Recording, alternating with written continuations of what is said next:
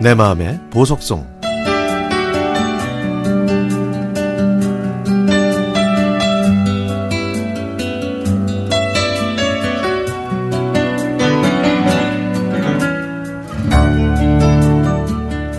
저는 언니들처럼 예쁘진 않았지만 심부름을 잘해서 귀여움을 받았습니다. 엄마는 아이고 우리 막내딸 없었으면 어쩔 뻔했어. 아유 공부만 잘하면 뭐해? 라고 하시면서 저를 칭찬하셨죠. 그랬던 제가 심부름센터 폐업을 선언한 건 저희 집 아랫방에서 자취하던 승철이 오빠 때문이었습니다. 제 오빠들과 달리 목소리부터 친절하고 자상한 승철이 오빠가 두부를 들고 오는 저한테 아유 넘어지겠다 천천히 가야지 야 누나는 언제 봐도 예쁘고 착해 심부름도 잘하고. 아유 나도 너 같은 동생 있으면 좋겠다. 오빠 동생도 해줄래? 라고 말했습니다. 저는 제대로 대답은 못했지만 그때부터 오빠만의 특별한 동생이 되기로 결심했죠. 저는 냉장고에 있는 과일들을 엄마 몰래 갖다 주기 시작했고 엄마가 빈대떡을 부치거나 김치를 담그면 승철이 오빠한테 갖다 주는 심부름을 제가 도맡아 했습니다. 그렇게 저는 매일매일 새로운 기대를 하면서 승철이 오빠의 방을 들락거렸죠. 어느 날 제가 마루에 엎드려서 숙제를 하고 있는데 승철이 오빠가 자기 책상에서 같이 공부하자고 하더라고요. 오빠 방에 정식으로 초대를 받은 저는 두근거리는 마음을 감추느라 오빠가 준 과자만 먹고 있었는데 저한테 슬그머니 편지 봉투를 내미는 겁니다. 이거 선화 언니 갖다 줄래? 그리고 답장 받아오면 내가 과자 사줄게.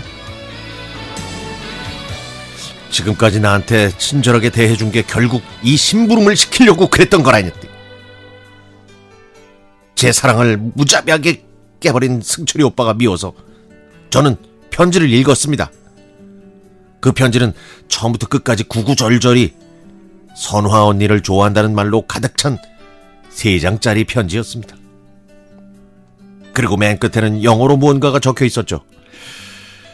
분노의 편지 읽기를 끝내자마자 저는 그 편지를 박박 다 찢어버렸습니다.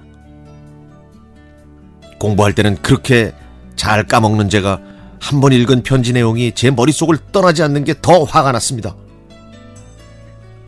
며칠이 지나도 선화 언니한테 소식이 없자 승철이 오빠는 저에게 아이스크림을 사주면서 자초지종을 물어봤습니다. 저는 그 편지를 선화 언니한테 주었는데 영어가 다 틀려서 찢어버렸고 앞으로는 이런 심부름 하지 말라는 얘기를 들었다고 거짓말을 했죠.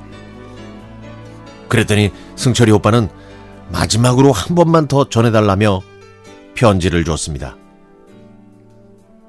아주 조금 미안했지만 궁금해서 또 뜯어봤더니 마지막엔 또 영어가 적혀 있었죠. 저는 안 줄 거야. 열 번을 잡아라. 응? 열 번을 줘봐. 내가 또 다 버릴 거니까. 라고 굳게 다짐했습니다. 그런데 며칠 후에 승철이 오빠가 화를 내면서 왜 선화 언니한테 편지를 안 전해줬냐고 물어보더라고요. 순간 철렁했지만 저는 당돌하게 선화 언니 주라는 거였어? 아 나는 정화 언니 주라는 줄 알았지 라고 태연히 대답했습니다.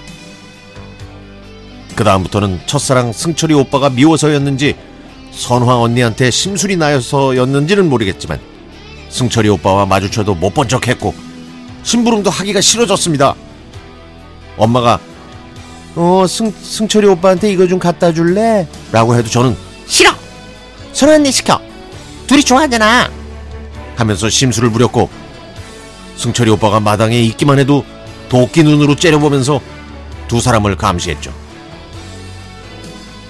하지만 독서실에서 몰래 애정을 키운 선화 언니와 승철이 오빠는 질투에 사로잡힌 저의 집요한 방해에도 불구하고 사랑의 결실을 맺었습니다. 시간이 지나서 언니한테 편지 맨 끝에 쓴 영어가 뭐였냐고 물어봤더니 그건 바로 물망초의 꽃말이었다고 하네요.